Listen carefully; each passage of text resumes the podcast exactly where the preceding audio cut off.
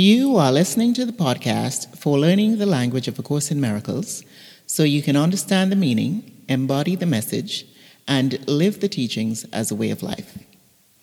Welcome to episode 83 of this podcast. I'm your host, Reverend Jennifer McSween, creator of this podcast, and the Course in Miracles practice coach for taking those who are studying the course from information to application. The topic of this week's episode is Workbook Lesson 32, and the title of this lesson is I Have Invented the World I See.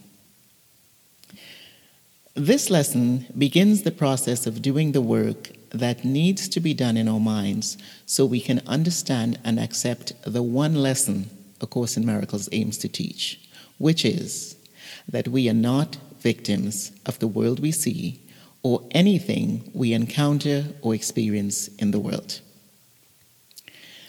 I am not the victim of the world I see was the topic of last week's episode, episode 82 and workbook lesson 30. And I shared that all the workbook lessons that come after lesson 30 are to help us accept and embody this one idea. Because until we understand what this idea really means and accept it to be the truth, we will struggle to learn what the Course is teaching and continue to feel fearful, unfairly treated, and unhappy as we go about our lives in the world. Because we will struggle to grasp the concept of the world as an illusion the number one requirement for not feeling victimized by the world or anything that we see, encounter, or experience in the world. The idea behind this lesson's title, I Have Invented the World I See, is helping us to understand why we should not see ourselves as victims of the world. It is turning our attention to the cause and effect relationship between our inner world and the world we see outside. That is, the relationship between what we think and what we see, along with the way we see it. Now, this is not to be confused with the cause and effect relationship from the perspective of the world that sees our thoughts as creating what we see in the world, but rather from the Course in Miracles perspective based on the premises that mind is all there is, and therefore all that is ever taking place is our experiencing the contents of the mind in some form.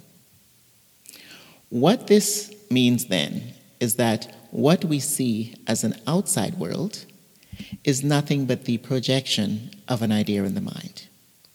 In the case of the world we see outside, the idea that's being projected is the idea of separation. So, this lesson's title, stating, I have invented the world I see, is telling us that the world we see is not something that exists out there.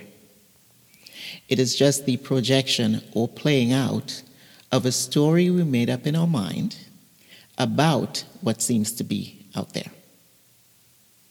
And in this lesson, we're being trained to see and look at our thoughts or ideas in the mind as what are important and what matters, not the world we see out there. This realization is the foundation and an absolute necessity for not seeing yourself as a victim of the world. Realizing that the world is nothing but the projection of your thoughts will correct two major misperceptions and solve a problem that is common in the way we go about our lives in the world. The realization that the world is the projection of your thoughts not only corrects the misperception that you could be victimized by anything in it, but also the misperception that you need to do, have, accomplish, or experience certain things in order for you to feel worthy, happy, safe, or at peace. The problem it solves or the problem this solves, is that of our trying to change circumstances, conditions, and even other people, or living our life in the pursuit of certain things that we think we need to make us feel worthy, happy, safe, and or at peace. Now, this does not mean that you will throw caution to the wind or that you are to throw caution to the wind, you know, when it comes to taking basic safety measures or deliberately put yourself in conflicting situations or that, you know, you become unambitious or no longer engage in things that you enjoy or that you find peaceful. But rather, you'll have the awareness that your worthiness, your sense of safety, your happiness, and peace of mind come from you entertaining those states of mind first. That no thing can give you any of those feelings.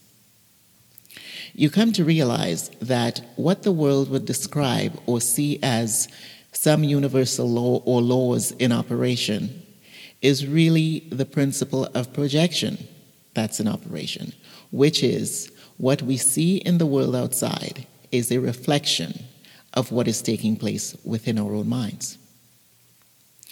The exercises for this lesson are designed specifically to help us recognize this sameness between our outer world and our inner world. That is, between our thoughts and what we see.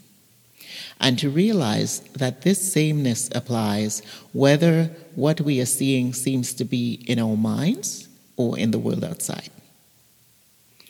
We're instructed to practice looking at each quote unquote place, that is, whether the place we're looking at is in our mind or the place we're looking at seems to be outside of us, to look at each place for equal amounts of time and repeat the exercise, that is, during our practice periods. And we are to practice generalizing by applying the exercise to the specific situations that come up during the day as we go about our lives that we find distressing or that seems to take us off our peace. This exercise begins the deep work of the rest of the workbook lessons and their exercises that, as I mentioned earlier, are serving the purpose of helping us in understanding and recognizing that the world is an illusion, so we cannot be victimized by it. What this does is that it helps us to become open to the idea that by changing the way we look at the world, we can change the way we experience the world. And this will be the subject of the next episode or next week's episode.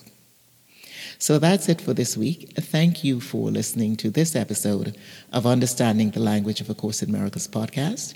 If you enjoyed this episode or found it helpful, please share it with those you know through whatever means or platform to which you have access. And leave me a review on iTunes so that others can hear about it and enjoy it and find it helpful also. And if you have not yet subscribed, please do so so you don't miss another episode.